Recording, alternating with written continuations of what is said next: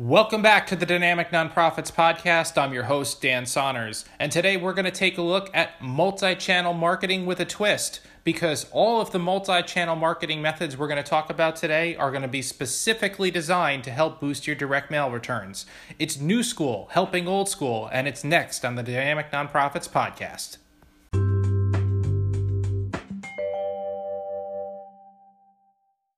All right, so multi channel marketing to support direct mail, and we're going to jump right into it. But before I do, I first want to explain why I've taken this approach and focused specifically on supporting direct mail.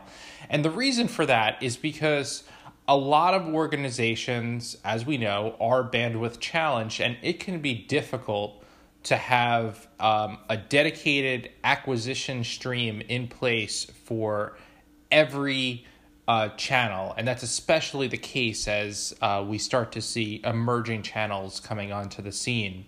And the reality is, is that some channels have established themselves as better prospecting vehicles than others.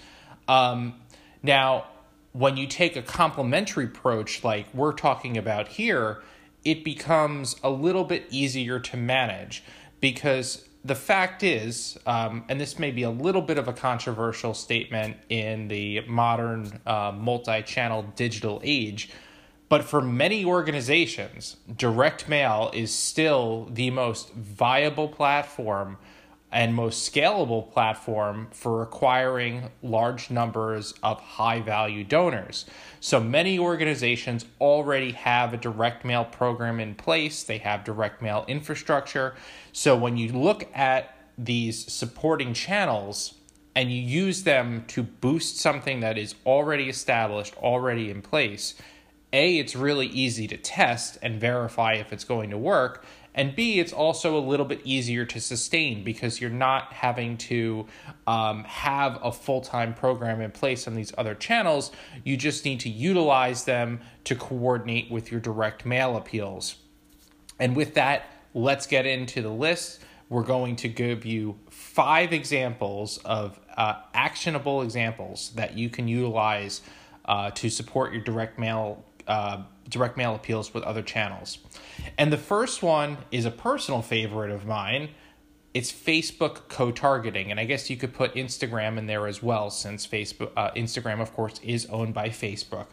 Now, um, a quick 101 for those who don't know. Co-targeting essentially means that uh, you're taking a file of names that you're going to mail, you're uploading it to Facebook, um, it's super easy, super user friendly to do. Um, Facebook can match on any number of levels based on the information that you have, but certainly if you have names and addresses, um, Facebook will be able to uh, match. Uh, usually, the numbers I hear are 40 50%. If you have more information, the matches tend to be a little bit higher. But if you're just talking about a mail file with names and addresses, um, Facebook can match that. And uh, what will happen is you won't know exactly who will get matched and who will get served, but um, the names that Facebook does match through Facebook's algorithm and real time bidding um, will serve people ads as they determine um, who are most likely to respond to them and based on the costs. And the best part about this is if you are capable of doing this yourself, um, there's no minimum. Uh, you decide the budget. Now, there always is a question how much do you need to spend to get a valid test? Um, how much do you need to, say, saturate 100,000 names or however large your mailing is? Those are things that can be tested down the line. You know, I certainly wouldn't recommend throwing 500 bucks at um, at at hundred thousand names, but I think generally speaking, if you have two thousand dollars in your budget, maybe twenty five hundred, that should be enough to get you a sufficient read. Now there are other companies that can do this for you, um, but sometimes those companies then will have larger minimums, and it becomes a bit of a more costly test. And again, this is super user easy uh, user friendly. So if you already have a Facebook page and you have personnel within your organization who are doing this, chances are they'll know how to upload a um, uh, a file to Facebook's ad manager and um, start serving ads uh, to the list. Now, for house file appeals, um, I think this is a no brainer because generally speaking, um, certainly um, it's been my experience that if you add a touch point to people that are existing donors, um, almost all the time it will produce a lift. And of course, these are names that you already have in house that are already donors to your organization, so that makes sense. Um, it's a little bit different with prospecting. Um, of course, if you're using mailing lists, you need to make sure that you have permission to do this. Um, you know, lists are proprietary assets, and list owners have the right to decide whether or not you can use their names for co targeting. Um, but there are more lists these days, uh, list owners who are realizing the benefit of this behavior and the fact that um, if you can boost your direct mail returns by co targeting, it could be more usage for them. So there are more lists that are allowing this. Um, so certainly, if you're using a lot of names from cooperative databases or um, or databases in general, uh, that are not owned uh, by a single organization. Of course, if you're mailing your own non-donors or your lapsed donors, you're free to do that. So, depending on what the your mail plan looks like and the types of lists that you're using, this could certainly be viable for prospecting. And the the reason why I wanted to, to talk about Facebook first is because um, even up until a couple years ago, the, the running assumption about Facebook was that it was a bunch of broke college kids that you wouldn't want to reach. And if you did reach, they're not going to donate. So why bother? And that has, uh, I don't know that that was ever really true. But it certainly isn't true now because all the information shows that uh, actually people who are age 55 and older are the fastest growing demographic on Facebook. Um, anecdotally, you know, it's kind of um, believed by a lot of people that um, younger people, Generation Z, uh, younger millennials, are migrating over to Instagram. That's really where um, they're passionate about interacting, and that's having an impact on the culture.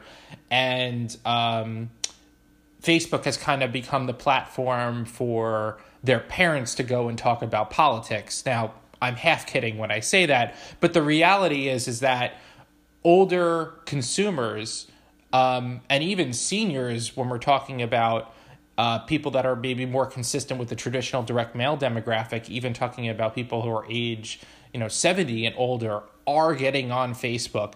And not only are they on Facebook, they are the most responsive people on Facebook. So if you're a older millennial like I am, um, or if you're certainly a younger millennial or Generation Z, um, when you go through your news feed on Facebook, if you're still one of those um, younger millennials that's still using Facebook, you probably skim through everything and you decide in a millisecond whether you're going to pay attention to something. And we kind of have it in our head that that's how people use Facebook. And the reality is, is that older users that uh, are not um, are not digital natives that didn't essentially grow up with smartphones, um, they don't use social media that way. They go very slow, and I don't mean that in a pejorative sense. I'm just saying that's that's the way that they interact with these platforms. They go very slow and they read just about everything and they internalize messages including advertisements that younger social media media users may not. So when you think about it this way, and, and talking about this from a prospecting standpoint, again, I think this is much less um, of an uh, of really a, a debate if we're talking about house file because those people are already sold. They understand who what who your organization is. They have no problem with brand ID. If you're talking about a prospect audience, the idea of sending uh, compelling com- content to them on social media um, in a way that's relevant to your offer, either in a captivating video that tells a story or some sort of content which is um, which is relevant to the appeal to kind of prime them and educate them and create a brand awareness before the mail piece arrives and after the mail piece arrives because remember that's the great thing about direct mail is it lingers. Even if you don't look at it right away it hangs out on your kitchen table for a couple days until you come back to it. So uh, make sure to run those ads afterwards for a sufficient period of time um, before pulling them down. Um, but this to me seems like a very exciting way to kind of prime the audience um, before putting the delivery device in their hands and um, hopefully boosting the response rate. And I think there's a ton of potential for this. There are certainly some nonprofits that are already doing exactly what I'm describing, um, but I'm not seeing a lot of it, especially on the prospecting front. But I think this is something that has a tremendous amount of potential to um, not just boost direct mail returns, which is great for organizations, but also for list owners to create more usage and more revenue for them because their list could become more viable if we're able to see 20, 30% lifts from um, Facebook ads. Um, again, if you're going to do this, you're going to test it. I think anything is better than nothing. Um, you know, certainly if the best you can do is a static uh, display ad that just simply brands your organization or has your logo, anything is worth testing. But certainly, the more relevant the content is on social media, I think the better you can expect the impact to be. And um, this is something that has a lot of promise and, and could be scalable because if it works, then you can just time it out so that you know you have to create a piece of social media content um, every time you have a direct mail campaign going out. All right, so we're going to go some, from something that's very user friendly with Facebook co targeting to something that's uh, a little bit more complicated, but is equally scalable, and that is direct mail retargeting. Now, this is also sometimes known as programmatic direct mail. That's a term that was coined by PebblePost in 2014, but they're pretty much the same thing. And basically, um, if you don't know, what direct mail retargeting is, is there's usually a company that will um, add software to your website and will look at the anonymized web traffic that comes to you and will match through the IP information to a postal address. And usually there's some sort of um, algorithm or formula that they use to model that traffic and determine the people who are most likely to convert so that then you can either send them a quick postcard or put them into your uh, conventional mail program. Now, this has actually been around for quite some time on the commercial side, and usually how it works there is if you go to a retail site, let's say you go to um, Kohl's, and you um, you look at um, running shoes, that within 24 hours there'll be a mail piece that's kicked out to you um, with running sneakers, with the idea that uh, they need to get that mail piece into your hand as soon as possible after you were viewing it on the website. And um, that ha- that concept has not really translated to nonprofit fundraising yet, but it just needs to be modified a little bit um, because the the the the behavior that someone demonstrates when they're on a commercial website and they're thinking about making a purchase is much different than somebody who's on a nonprofit website and is looking at, to make a donation. Um, for instance, someone that's spending a lot of time on um, on Kohl's on Kohl's website looking at sneakers, very likely is thinking about making a purchase of sneakers, but there's a lot of reasons that you could view a lot of pages on a nonprofit website and um, and not make a donation. So there's a different element there, and um, but the the concept has a lot of promise because if you start from the central premise that if you're like most organizations, 99% of people that go to your website will not make a donation. So we all know that there is lost opportunity in people that are going to the site. The question is, how can you either model that traffic or customize offers in a way where you're sending people something meaningful that they're going to convert with? And there's a lot of different ways to get into the weeds with this. Um, if you want to customize based on downloadable content, you know, this is where something like content marketing comes in handy because if you have the ability to identify people that are going and reading blogs on your site. You could send them mail pieces on issues that are pertinent to those blogs. Uh, same thing with podcasts, certainly if they're downloading ebooks. Um, you know, those are the kinds of people that are um, maybe engaging in behavior that is conducive to direct mail, where it would make sense to send them a mail piece that they might take the time to consider. Um, I certainly don't think that the straight um, recency approach of uh, necessarily sending mail to everyone that goes to your website or that goes to your donation page is going to work on the nonprofit side.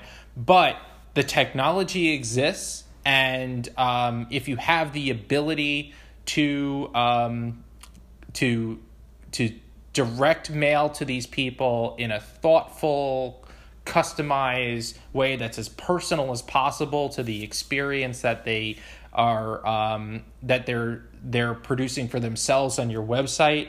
Um, it's certainly something that uh, I, think has promise, and if you're a a high volume website or even a website that is getting a million unique views a month, um, there's a lot of people that are going there that are leaving without making a donation who might consider it if you were willing to approach them. So there's a lot of companies that in this that are in this space.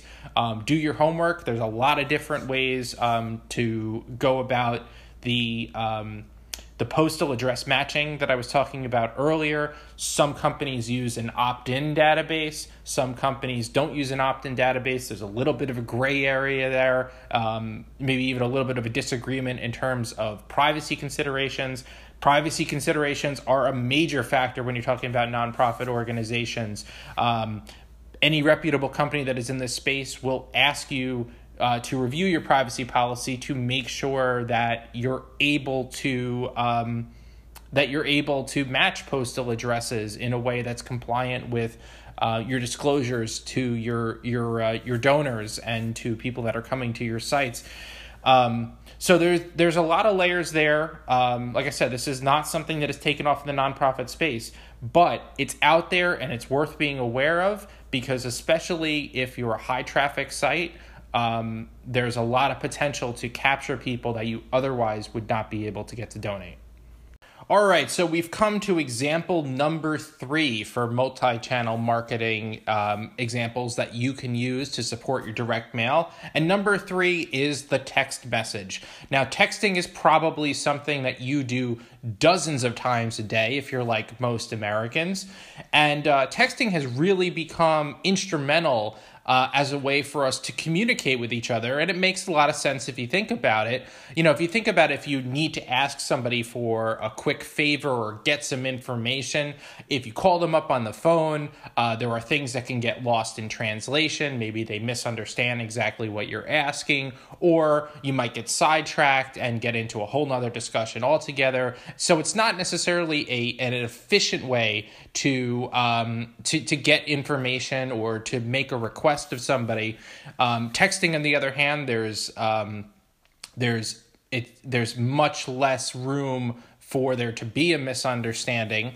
And um, it's much more direct. It's literally right in someone's hands. We're all attached to our phones, even those of us that don't like to admit it. We all usually have our phone right next to us. So you get a text, you get it right away. And um, you you understand exactly what the person the other is asking. So because this has become so instrumental to our way of communicating with each other, it only makes sense that um, advertisers and nonprofit organizations would start using text messages as a way to communicate with their donors and buyers. Um, this is pretty big now on um, the on the for-profit side, I'm sure there are stores that you shop at where you have coupons or special offers that you get texted to you.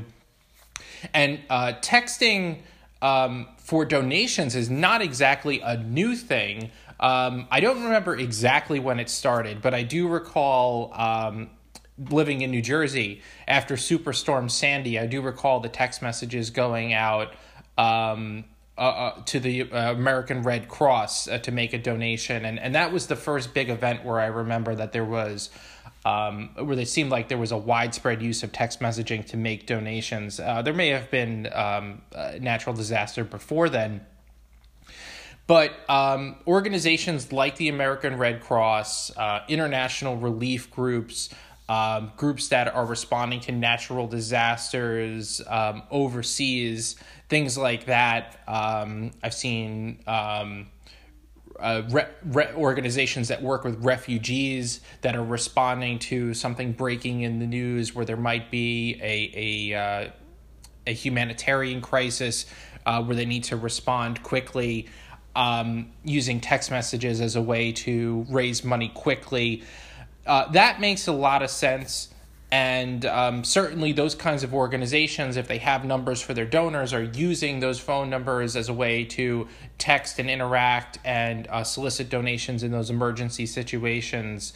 Um, but for most organizations, actually fundraising through text messaging is not quite as practical because unless it's a, a, real hot button issue or something that's on the top of everyone's mind or is it really in the news or an emergency situation for most organizations, there still is an art to crafting a message and explaining why the donation is necessary and what the impact is going to have. And that is really hard to express um, in, in a few characters in a, in, uh, in a text message.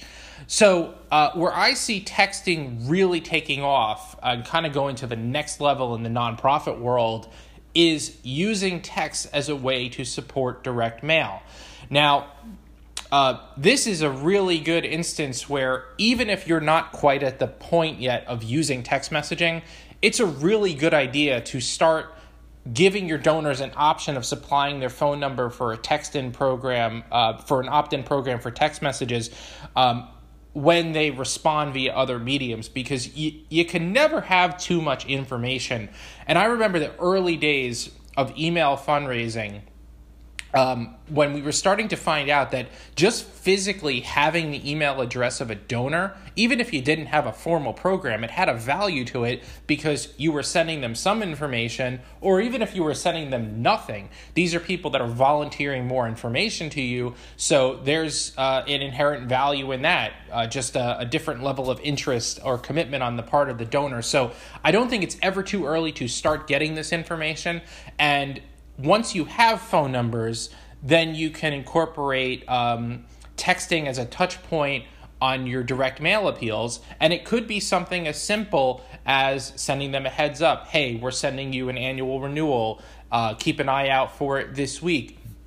And then afterwards, using it, uh, sending them a, text message and saying, "Hey, just want to make sure that you got your uh, your renewal package. Um, do you have any questions?" By the way, a really, really good idea is um, to have somebody or have something in place where you can actually respond because um, people will text you back questions. And um, the last thing you want to do is be in a position where you don't respond to them. So, on a very basic level, if you have those types of, uh, uh, if you if you have phone numbers, um, you can start testing using text messages as a primer, as, as a follow up, kind of the same way we're talking about with Facebook, but this isn't content. This is just a person to person text message, uh, giving them a heads up and a follow up after the mail piece arrive. Now, prospecting is a little bit um, of a different animal, but there are now companies that are coming into the space that um, have um, compliant ways to match phone numbers, um, the same way companies have been doing for years uh, for telemarketing appeals, and um, have compliant ways to then send prospects text messages who have not opted in to receive messages from your organization. Uh, I think there's some quirks in the law where if it's physically sent by a person, um, that's okay. Um, and if it's sent by machine or it's automated then you you need that physical opt-in now the laws could very much change to um, uh, change and evolve as things go on Um, but right now, there are compliant ways to send text messages to prospects, and it is something that could be tested. But on a very basic level, uh, start collecting phone numbers from your donors um, on your mail pieces when they send in their replies. Um, start getting them to opt in. And even if you don't have a formal texting program, um, at least start getting those numbers so that you can test this out as an added touch point on your house file appeals and uh, see if it makes a difference, giving them a heads up that uh, mail piece is on the way. So we've made it to number four on our list, and number four is an oldie but a goodie. I'm talking about good old fashioned email. Now, just about every organization on the planet is using email in some capacity at this point, but many are not using email to its full advantage. And um, a really simple way to use it to support direct mail is um, most organizations um, have email addresses uh, for their donors at this point. Um, maybe if they come if they're coming in through direct mail, if they write in their email address, um, or if they certainly if they've made a donation um, digitally, they probably supplied their email address and opted in. But if you have an email address and a postal address, it's very simple to test sending um, an email as a primer for a direct mail uh, appeal. So if you have a capital campaign coming, you could send an email um, letting the donor know that um, that the appeal is on its way and maybe provide some complimentary information. Um, and you can also do a follow up again, same way we were just talking about with text messages, um, but with email there's a little bit more room, I think, to experiment with um, giving an additional ask because uh, we're used to getting asked for donations in email. Obviously, email fundraising is a very viable and, and proven channel for acquiring donors. So uh, I would recommend doing a test, um, testing priming the donor and following up and trying to use it uh, to boost direct mail, um, which may in itself work or also testing that against um, sending an email appeal, which may be modeled off of that mail piece. So, um, kind of using the theory of uh, repetition, uh, maybe somebody got the mail piece, read through it, decided for whatever reason they weren't going to donate, became distracted. Now they see almost an identical offer in their inbox. Um, and um, they decide to respond to that. So testing that against uh, the prime and follow up technique and see which one works. Um, sending email is very cheap and it's super easy to test and to get valid reads on this stuff. And it could be uh, something that is literally already in your arsenal. You don't have to go out and acquire any new information like we were just talking about with text messages if you need phone numbers. So this might be something that's at your fingertips already that you can start um, you can start deploying immediately. So we've made it to our fifth and final example of uh, multi-channel marketing, which you can use to support your direct mail fundraising.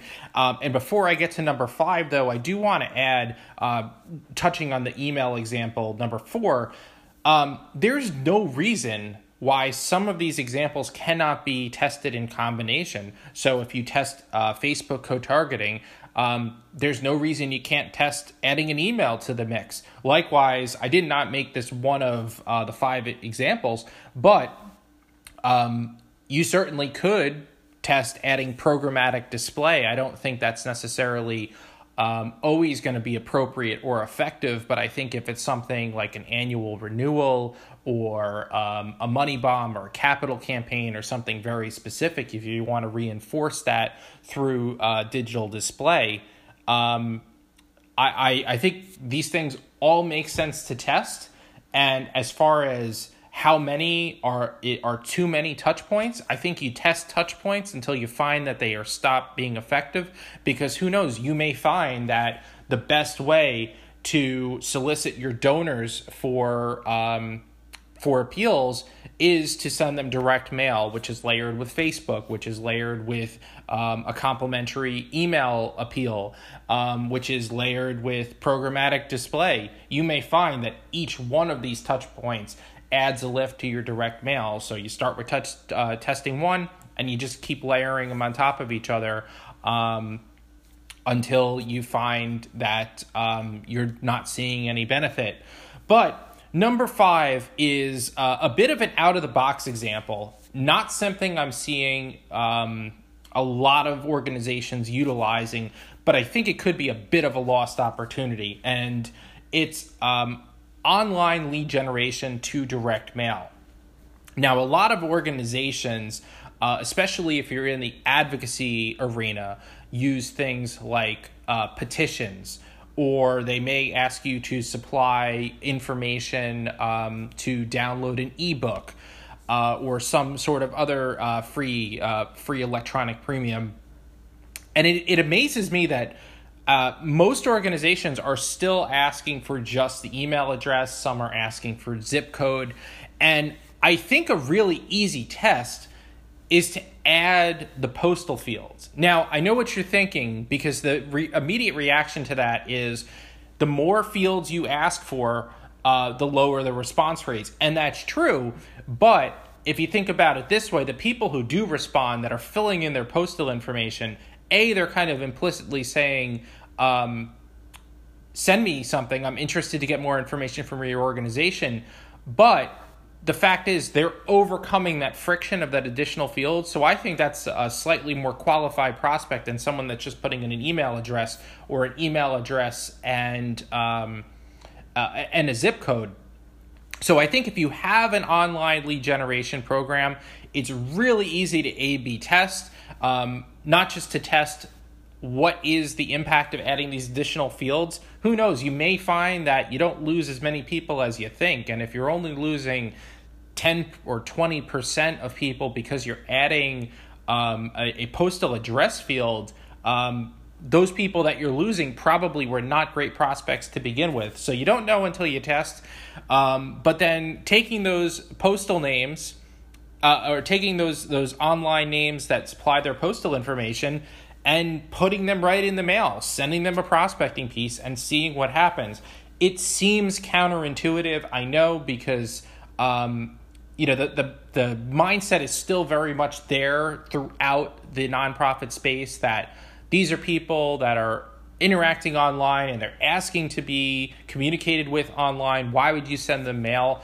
But I think sometimes we get stuck in uh, our thought silos about what we assume, and we don't stop to uh, really think outside of the box and think about even our own behavior as consumers. Because uh, you know, if you think about how you interact with your favorite brands, sometimes it may be online. Sometimes you may go to the store. Sometimes you may respond through mail. Uh, most people at this point, at this juncture, are not strictly interacting with brands through one channel or another. So just because somebody um, just because somebody fills out an online petition, I would not assume that that means that they do not want to receive mail, especially if they're providing their postal address. The other assumption is that the people that are online might be too young, they might not fit into the typical direct mail demographic. I would at least um, I, I would at least acquire some names and then um, maybe pay a little bit extra to get some demographic information on, on those people that are supplying their information because you may be surprised there too just how similar the demographics are between on and offline. But certainly, if this is something which tests itself out, if you have a large scale petition program, um, if you're acquiring information when people come to your website, um, this could be an opportunity and in many cases it could be an opportunity um, to not just uh, not just reach a scalable number of prospects but prospects which may not exist in the traditional direct mail donor universe but are still responsive to direct mail from your organization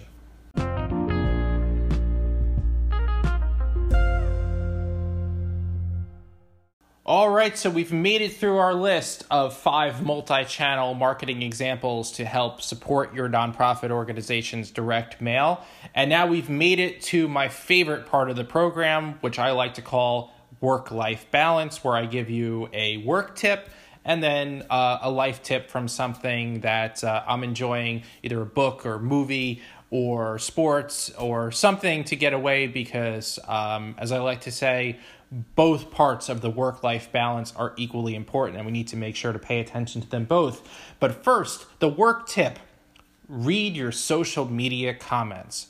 Uh, this is so important, and I wonder how many organizations do it. And I say that because as I look through um, nonprofits' Facebook pages, I don't see a lot of organizations writing back to comments, good, bad, or otherwise.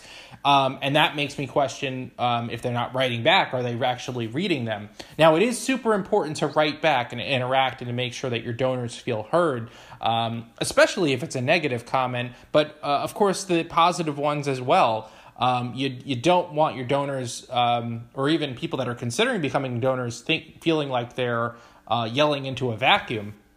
But um, even just reading your social media comments can have a tremendous amount of value. So um, if you're reading your comments and there's certain um, motivating factors or things that people keep coming back to and talking about and praising your organization, um, that's a really good indicator that these are things that get people excited about your organization's work. And then it's worth taking a look at your mail pieces and your email appeals and your ads on social media. Are your fundraising devices emphasizing these things which um, people are volunteering. You're not soliciting that information. People are volunteering that this is something that excites them about your organization. Likewise, there could be criticisms in there. Um, there could be pain points. There could be friction that people are uh, are volunteering that um, might represent reasons why people are not donating, and that's worth looking at your appeals as well. If there's a known reason, um, you know, it could be something as we need to know more. What are you going to do with the money? Um, or it could be a much larger issue. Uh, it might be worth look addressing whether or not that stuff should be addressed in your fundraising appeals as a possible way to overcome friction with the donors. But regardless, either way, spend a day reading your social media comments. I think everyone who works in development in any channel should do this, and uh, you will be surprised at what people volunteer and what they come up with. And I think this is a much more uh, raw and authentic way to get donor feedback than surveys because the issues with surveys is people do respond and they say what you what they think you want to hear and they may not always be completely honest. Uh, when people are on social media and they're leaving comments for good bad or otherwise they are being honest and they're being authentic and they're telling you exactly how they feel. Now the life tip. Um, unless you've been living under a rock the last three weeks, you probably know who James Holzhauer is. He is the guy who is tearing up the record books on Jeopardy. And as of the time I'm recording this, I believe he's won 19 games in a row and just over $1.5 million. Uh, he's a professional sports gambler who prepared five years um, to go on Jeopardy. And what he's done is really is really so remarkable. And and I've always watched Jeopardy on and off but I've been absolutely captivated by what this guy's been doing and the amount of money he's been winning. Um, I believe prior to his run the record winning uh, on Jeopardy was $77,000 and I think he's beaten that um, almost um, almost double digit times. And uh, his personal high at this point might be around $110,000 and and the way he's been able to do this, it seems really basic, but nobody has really mastered uh, what I'm about to tell you before Holzhauer's run. Is um, he's figured out a way to maximize winnings, and basically what he does is, besides the fact that he seems to have a, a photographic knowledge, um, and uh, for a photographic memory, and he clearly has done all of his homework, and he very rarely rings in and gets a question wrong he goes for the high dollar questions in the early rounds. So traditionally, uh, people will start going across categories in Jeopardy and they will go from the lower dollar value, which are the easier questions, to the highest. He goes across all the categories, uh, starting at the beginning of the game, all the thousand dollar questions, builds up a big lead, um, and then he'll do that again in Double Jeopardy as well. But where he's really uh, kind of figured out a, a quirk in this game is the way he utilizes his double jeopardies.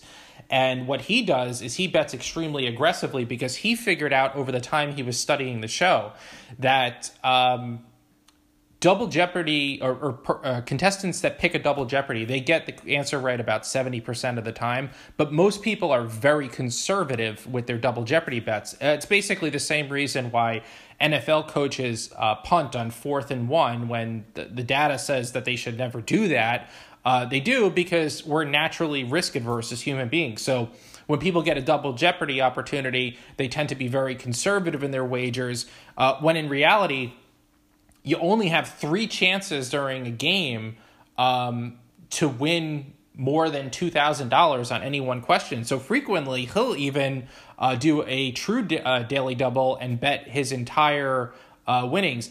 And, and by doing that, and the fact that he, I think he's only missed one double Jeopardy question during his run.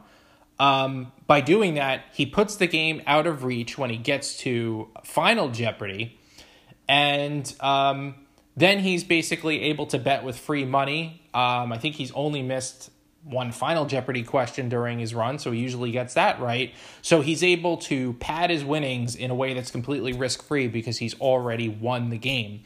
So, uh, what I take away from that is even something that has been around as long as Jeopardy, which is in its 35th year, um, can be optimized through data. And that's something we should always remember as marketers that no matter how long we've had a control package, no matter how long uh, an organization has been uh, been around, uh, the job is never really done. It's never perfect. There's always ways to improve and to look for things, uh, look for ways to uh, raise money in a more efficient way.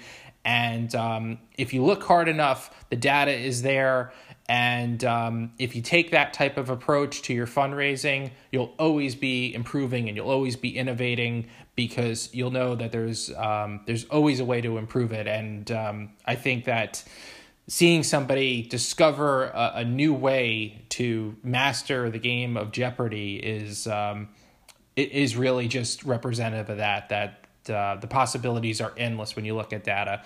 And of course, as we talk about Jeopardy, we all wish um, uh, Alex Trebek, who is um, just uh, just a tremendous TV icon, one of the great game show hosts of all time.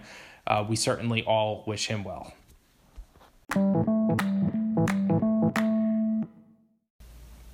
And that's a wrap. We've come to the end of episode number two of the Dynamic Nonprofits podcast. I hope you're getting value out of this because I'm having a great time doing it. This is something that I've wanted to put out there for uh, quite some time. So I hope it's providing value.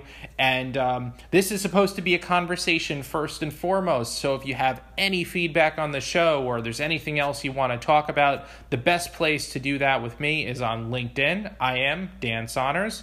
Or uh, you could also look me up on Twitter where uh, my handle is MKTG Saunders. That's at MKTG Saunders or if you like good old fashioned email, you could always email the show, dynamicnonprofits at gmail.com.